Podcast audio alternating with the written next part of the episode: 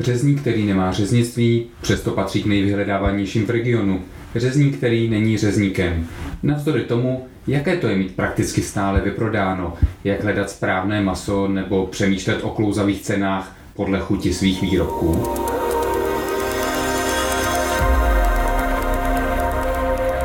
Tomáš Aulický, jedna z výrazných řeznických postav našeho regionu, je hostem dalšího podcastu Kladenského měsíce. Ještě přednedávnem prodával svoje výrobky vždy 2 dny v týdnu na Velké Dobré. Nyní hledá novou provozovnu. Neznamená to ale, že by zahálel. Od začátku října bude získávat nové zkušenosti v jednom pražském vyhlášeném řeznictví. Naštěstí jsem měl velkou kliku, že jsem navázal zhruba před rokem spolupráci s jedním, dokážu si říct, kamarádem, který má takový jakoby luxusnější řeznictví v Praze, a tam teď půjdu na 3 měsíce dělat a doučím se i věci, které mi chybí, které i já osobně cítím, že stejně jsem se chtěl doučit nějakým způsobem, a tady za to dostanu ještě v úzovkách zaplaceno od něho, ale samozřejmě doufám, že mu tam přinesu taky nějaký nápady, protože on je hlavně prodejce a já jsem hlavně výrobce, když to řeknu takhle. Když sám sobě prodávám, ale vidím v tom jako docela zajímavou spolupráci teď na nějaký 2-3 měsíce, než se prostě vyvine nějaký prostor, a budu v tom pokračovat. No. Jaký nápady byste si chtěl přinést z Prahy? No tak určitě spíš jde o ty zkušenosti, které mi chybí, a to jsou stejkové partie ustářeného hovězího masa, protože to si myslím, že je jedna z budoucností řezničiny.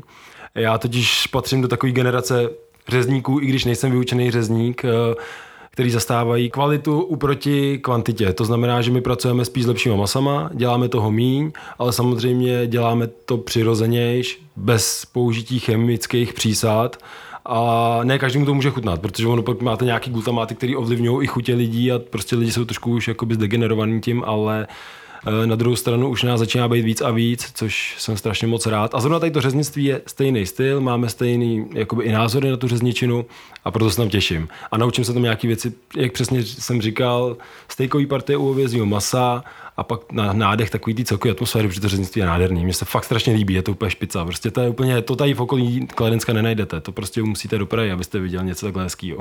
Dobře, a přinesete vy něco do Prahy? Já myslím, že jo, já mám totiž pár, jakoby i, já totiž sleduju hodně zahraniční řezníky, protože tam člověk může hledat tu inspiraci, ať už je to západ, východ, Čína, prostě tam jsou kluci, kteří umějí neskutečné věci a mají neskutečně šikovné ruce, a hlavně mají dost velkou kreativitu, což si myslím, že prostě je strašně důležitý vůbec celkově v gastronomii, zkoušet nové věci, a ta kreativita je velmi důležitá. A já sleduju nějaký zahraniční jakoby kluky takhle. A teď právě jsem si dal pár tipů, který Aleš se jmenuje, ten můj vlastně budoucí kolega, nebo můj budoucí zaměstnavatel, abych byl přesnější, tak mám pár tipů, který bych mu chtěl ukázat, co bychom mohli spolu udělat. No. Protože zase já přinesu nějaký prvky z výroby a nebojím se pár věcí. A pak samozřejmě taky záleží, co až u něho taky bude jakoby vzhledem k prostoru možný a reálný, no, protože tam se bavíme o bázi nějaký kuchyně. Ale i v kuchyni se dělají neskutečné věci. Já jsem teď v paneláku založil jsem na italský salámy prostě a na takovéhle věci, a teď budu 3 týdny čekat, jestli se to chytí nebo ne, to protože to je o době a zrání. Na co jste hrdý? Co je to, co byste řekl, kvůli tomu stojí za to ke mně přijít a koupit si ode mě něco? No, já si myslím, že jakoby, co je největší bonus, je u mě taková ta jiná chuť. Prostě jsem úplně jinak chuťově než tím ostatní řeznictví tady v okolí. Je to daný hlavně udírnou. Prostě já používám klasickou udírnu na bokový dřevo, to je prostě prim, a většina i malých řezníků, kluků tady v okolí, kteří jsou hodně šikovní, ale používají ty průmyslové udírny, a to prostě je znát. Já vím, že to je prostě znát, protože já jsem dělal s těma nejlepšíma udírnama a ta vůně prostě není taková, jo. A potom, co si myslím, že ještě docela zajímavý, já třeba se snažím, jakoby, nemám ji úplně vymizenou, ale hodně potírám tu pragandu, což je ta řeznická sůl, že fakt to ředím třeba 10:1, takže prostě i ty výrobky jsou jako jiné, mají tak hezkou barvu, jo, je to, ale chuťově jsou prostě jinačí, a to, že jedu na jednodruhovém koření, to si myslím, že už by měl být takový standard u malého řeznictví. To si myslím, že prostě malý řeznictví by nemělo používat kořenící směsi. To je takový základ, prostě proto to děláme. Jako to nás baví přeci jakoby máchat se v tom a dělat tam ty nové věci. Neznamená to, že to je pak dražší? No, jakoby, jak se to vezme? Já si nemyslím, že by byl úplně dražší než třeba řetězce, když se potom jakoby srovnou tu cenu hladinu. Jsem asi trošku dražší než některý malý řeznictví v okolí, to si myslím, že určitě moje výrobky jsou dražší, ale je to daný z té pozice právě ty udírny, protože Při procesu výroby tou průmyslovou udírnou strčíte v uvozovkách párek a vyndáte hotový párek. Když to já ho dám do udírny, vyndám ho z udírny, dám ho do kotle, odvařím, vyndám z kotle, zachladím. A to tady vlastně jakoby tady ten krok mě stojí daleko víc času než toho řezníka, který používá jakoby tu průmyslovou certifikovanou udírnu. No. Baví vás to? Hodně mě to baví. Jako já jsem opustil vlastně díky tady tomu řemeslu docela dobře rozjetou kariéru v armádě a to si myslím, jako, že už je docela jakoby i známka toho, že jsem prostě odešel z dobře placený práce, kde jsem měl prostě nějaký slušný postavení a hlavně vidinu budoucího růstu k tomu, že jsem začal od nuly, ale ten můj začátek nebyl úplně tak šťastný. No. To znamená, že jste vyměnil jednu řezničinu za jinou, ale tu, kterou si užijeme všichni okolo. Jo, já jsem byl jenom kancelářský typ, jako to musím podotknout, možná i proto jsem tak rychle vyhořel, že jsem nejezdil na mise, nebo že jsem nebyl na bojovkách, které jsou potom třeba i zajímavější určitě. Ale já jsem skočil spíš, jsem to vzal asi trošku víc hopem a vzal jsem si rovnou na sebe krám a do toho jsem měl výrobu, takže jsem vlastně řídil krám a výrobu a to jsem po půl roce zjistil, že nejde stíhat, prostě jak tam jste sám a nemáte k sobě jakoby parťáka, tak to prostě úplně nejde, no.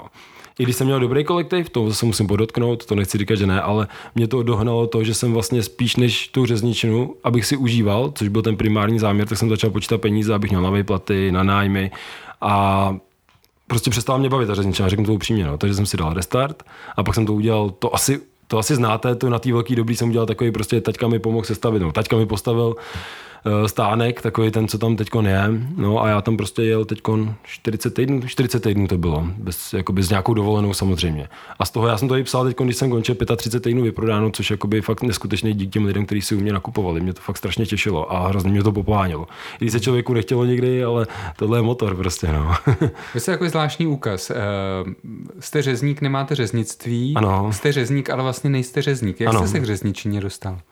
No, to právě bylo přes tu rodinu, že u nás vlastně odmala to běželo, no. Takže vlastně dělal to můj praděda, děda, táta, babička, všichni. A já jsem se tam dostal k tomu, že jsem se kolem toho ochomejtal. V 15 jsem tam šel na brigádu. Už je to docela dlouhá doba, už je to 15 let, to musím dospomenout, jak to přesně bylo, ty začátky.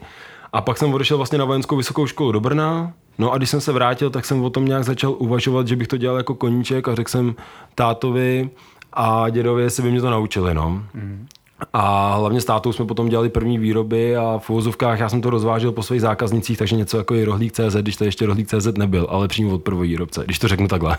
A takhle vlastně jsem to dělal do 2017 a pak jsem si vlastně půjčil peníze a zrekonstruoval jsem výrobnu, abych to mohl certifikovat a mohl jsem to dělat oficiálně. A dělal jsem to ještě vlastně 2017, 2018 jsem to dělal ještě při zaměstnání, ještě když jsem byl v armádě.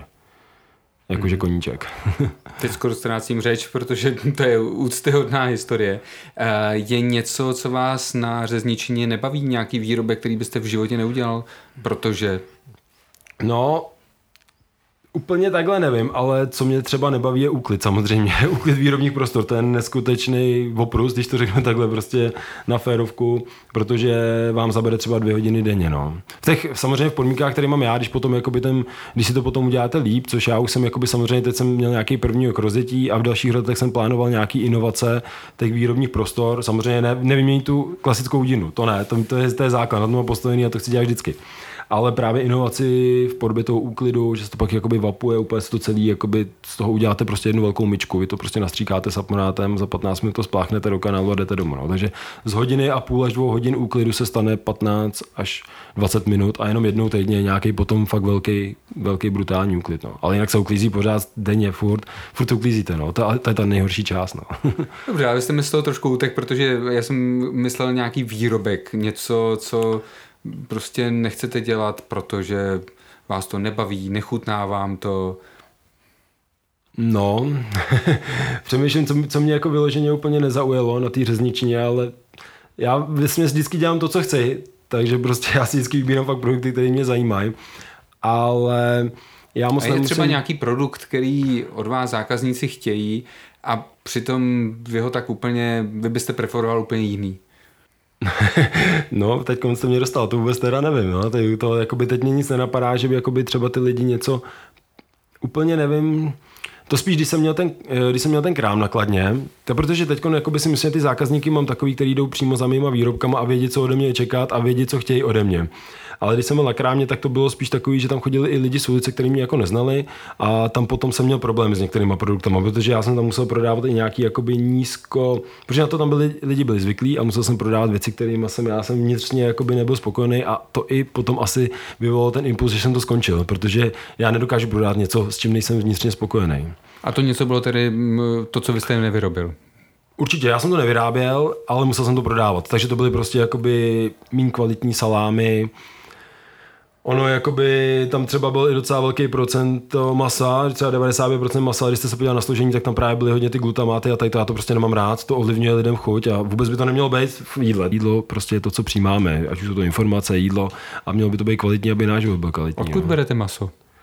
Maso mám 4 hlavní dodavatele, ale 2 mám největší, a to jsou jeden je jakoby malochovatel, to je přímo farma, a to jsou věci, které já prodávám lidem za maso na pultový prodej. Když jednou za měsíc prodám maso z farmy, prodávám tady to, aby lidi to měli na kuchyňskou úpravu a bylo to doopravdy faremní. A když potom prodávám jakoby výrobní maso, nebo takhle maso do výroby, což je stejný, akorát je tam jiný původ, tak je to český maso ze Šumavy, ale už to není jakoby přímo konkrétní farma, ale agrární družstva. To znamená, že jsou to jakoby trošku už větší chovy, ale prostě pořád je to český, je to pořád Šumava. A zrovna teď příští týden se nám máme podívat na ty jatka ještě znova. Takže jakoby teď shodou okolností já jsem skončil a teď se tam máme podívat na jatka a tohle. Ale já jsem si to takhle řekl, že to takhle bude, a samozřejmě ten podíl těch farem jsem chtěl navyšovat, ale u vepřového masa je to dost velký problém, protože my jsme schopni ho pokrýt zhruba ze 40%, se říká statisticky, jako Česká republika, naší spotřebu. A u toho je to problém, no. Hovězí problém není. Tam jsme tam dokážeme pokrýt naši spotřebu. A máte radši vepřové nebo hovězí? Já mám radši vepřové, ale nejlepší, co jsem kdy měl, byla zvěřina, no. Za mě osobně, je to takový paradox, no. A tu nedělám, ale. Tu paradoxně úplně nedělám, no. Proč? Protože jsem se k tomu zatím ještě nedostal, ale samozřejmě v plánu to bylo, no. Já jsem teď vlastně to bylo těch 40 týdnů, což je necelý rok podnikání, takže já jsem opravdu začal s nějakým základem a postupně jsem dával nějaké věci, které mě zajímaly, ale ta vize, ta budoucnost toho podniku byla úplně někde jinde. Tam prostě já jsem samozřejmě chtěl nabídnout všechno, kompletní sortiment, hovězí, vepřový i zvěřina. Už z toho důvodu, že ta zvěřina je vlastně nejlíp zabitý zvíře, jak může být, protože ho zabijete na pastvi v uvozovkách, takže to zvíře to nečeká, takže tam je absolutně minimální nějaký stresový faktor. Dokonce my jsme teď s tím kolegou i přemýšleli, ve Francii to prý už funguje, já jsem to nevěděl, to mi říkal on, že se prostě dokáže zabíjet už na pastvách, což je prostě zase absolutní bezstresový, v uvozovkách vy přejedete a máte jatka v kamionu, no, ale v Čechách to zatím není, ještě jsem to neviděl a myslím si, že s tím bude velký problém do budoucna i legislativně. Pozná se to na chuti?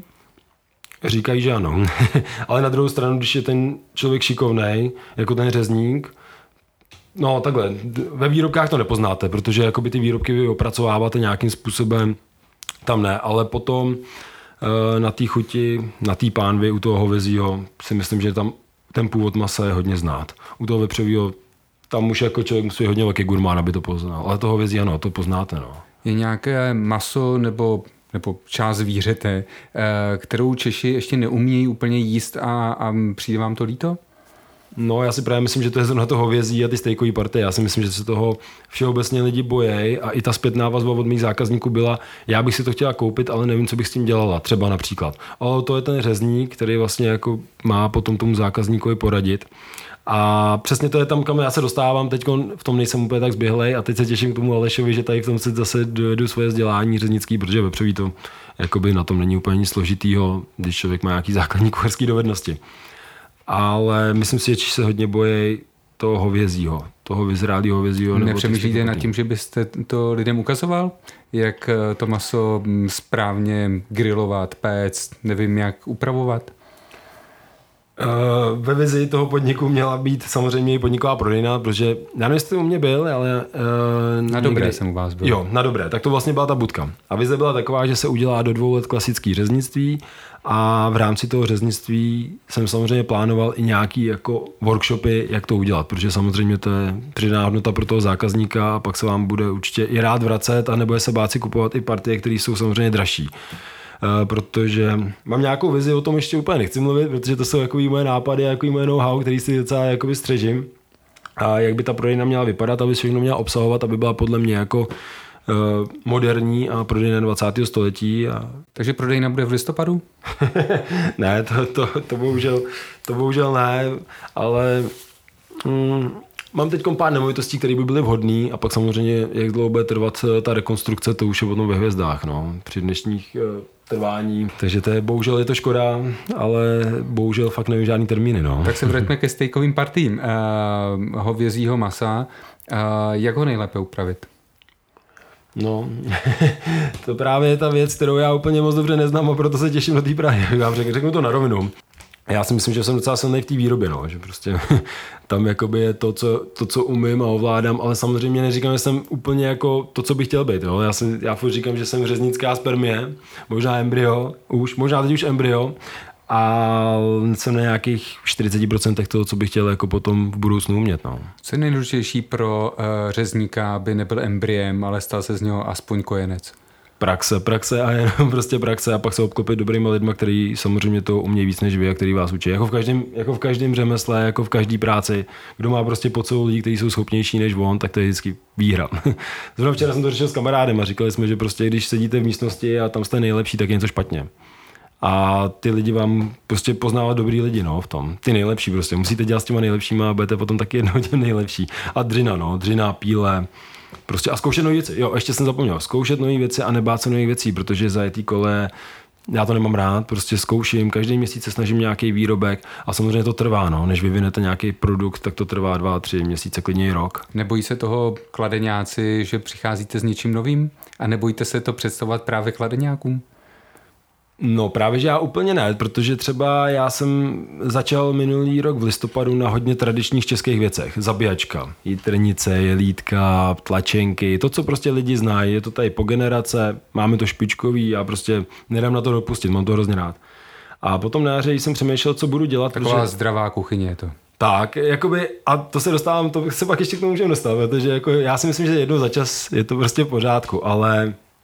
Jíst to moc často, to určitě není zdravý, no. Třeba, když se na mě podíváte, já určitě nejsem prototyp klasického řezníka, jo, ale je to samozřejmě tím, že se člověk hejbe, sportuje a jím samozřejmě i jiné věci než maso.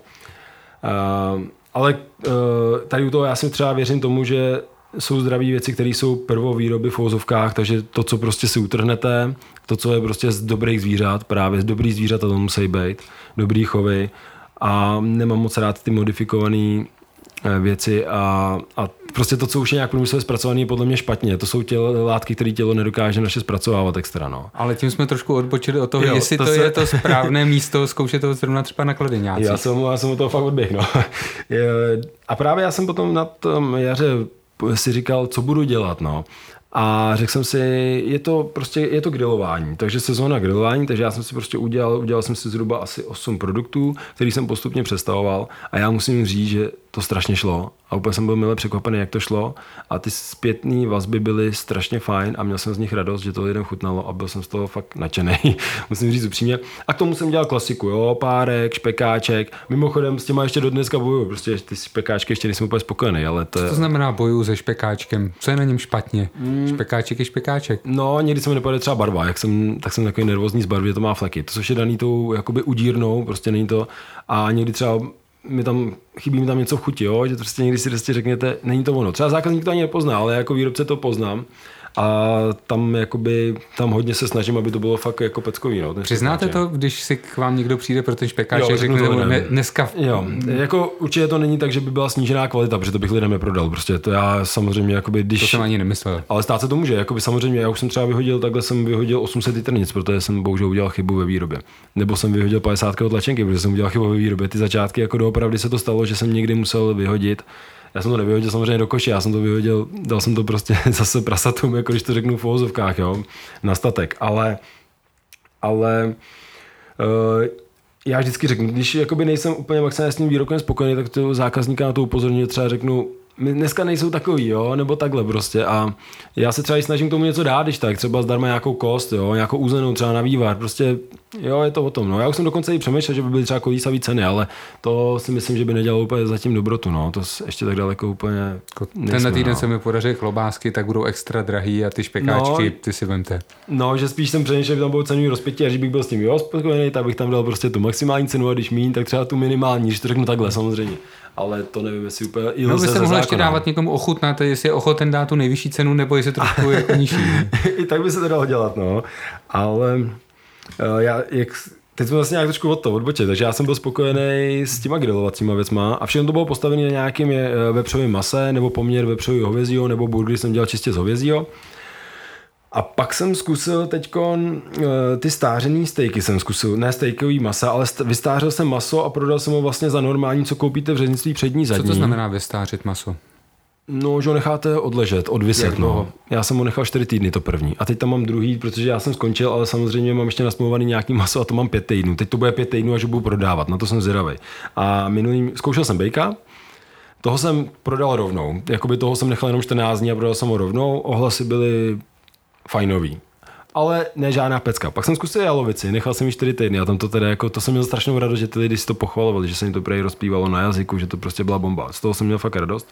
A mimochodem to maso jsem koupil od Libora Procházky tady z Horního Bezděkova.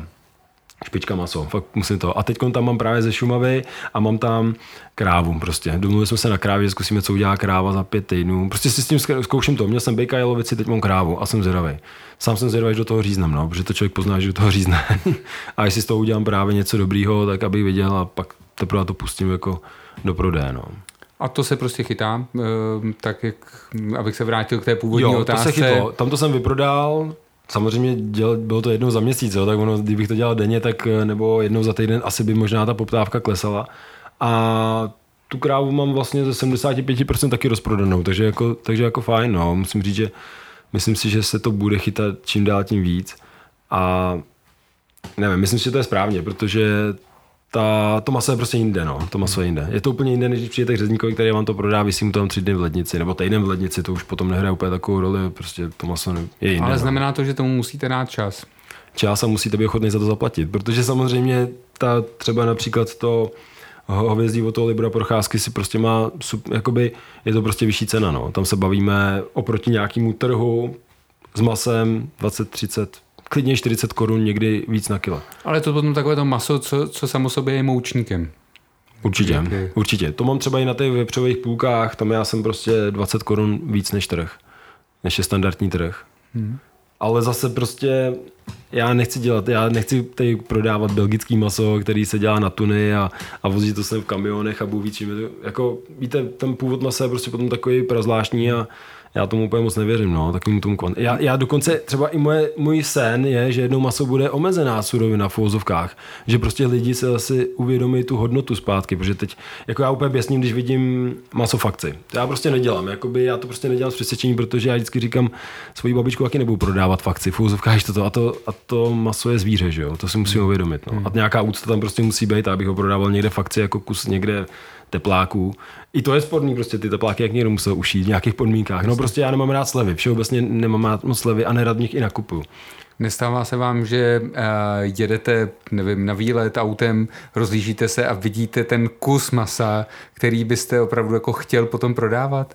Jo, furt, teď jsem byl, moje žena mě poslala na 3 dny do Jizerek si vyčistit hlavu, potom abych nabral nějakou sílu a taky věděl, jakoby co dál. Byl jsem přímo na Jizerce a tam vlastně chovají ty, myslím, že tomu říká Islander, je to vlastně chlupatý plemeno z Roma. Já mám hrozně rád, už jenom z toho, jak vypadá drsně. A to bych chtěl zkusit, no. To se mi jako líbí a když to vidím, tak prostě přesně si říkám, to je ten život, taky to zvíře by mělo mít, no. Takže takhle vypadá vyčištění hlavy u řezníka.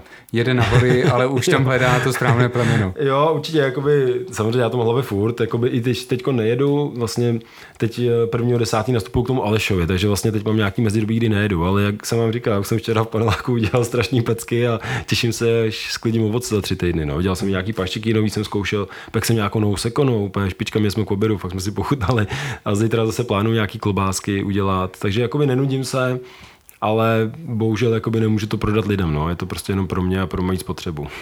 Asi bych nechtěl být váš soused v paneláku a cítit ty dobroty, co si pečete.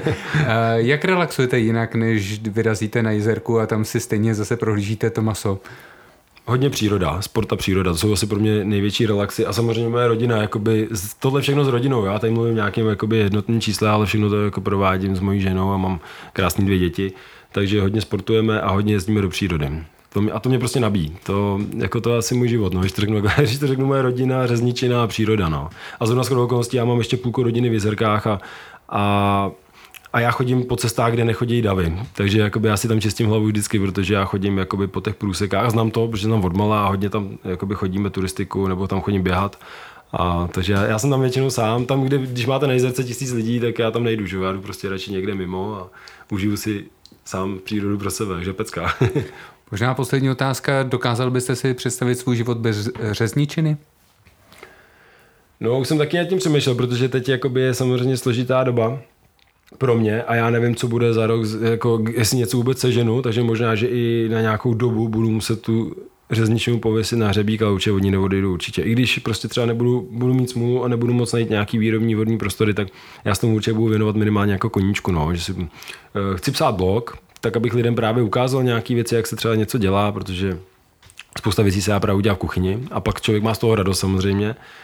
A vůbec tak nějak taková ta osvěta, no, protože, jak říkám, no, já jsem trošku alergický na, neříkám, že to je špatně všechno, jo, ale nemám moc rád řetězce a lidi, kteří se teď živí na tom, že všechno je v kurzu a najednou jsme všichni farmáři a každá prodejna má na sobě slovo farmář a takové věci a jsou to prostě nesmysly, je to jenom reklama a marketing a myslím si, že těm lidem by se měli právě ukazovat ty lidi, kteří to dělají srdcem a správně. A takových řezníků si myslím, že je dost, nebo začíná být dost a ty kluky mám rád a sleduju je sám a fandím jim, protože byť je to moje konkurence, ale takovým lidem prostě já fandím. No. Když teď máte zavřeno, kam jít pro maso na Kladně a v okolí? Já nevím, já nikde moc nenakupoval, ale řeknu vám, co si u mě chválili moji zákazníci. Moji zákazníci si hodně chválili risuty. Hodně to chválili, ještě jsem tam nebyl, ale když to chválili mí zákazníci, který prostě předpokládám, že si kupují rádi dobré věci, tak si myslím, že tam bude dobrý.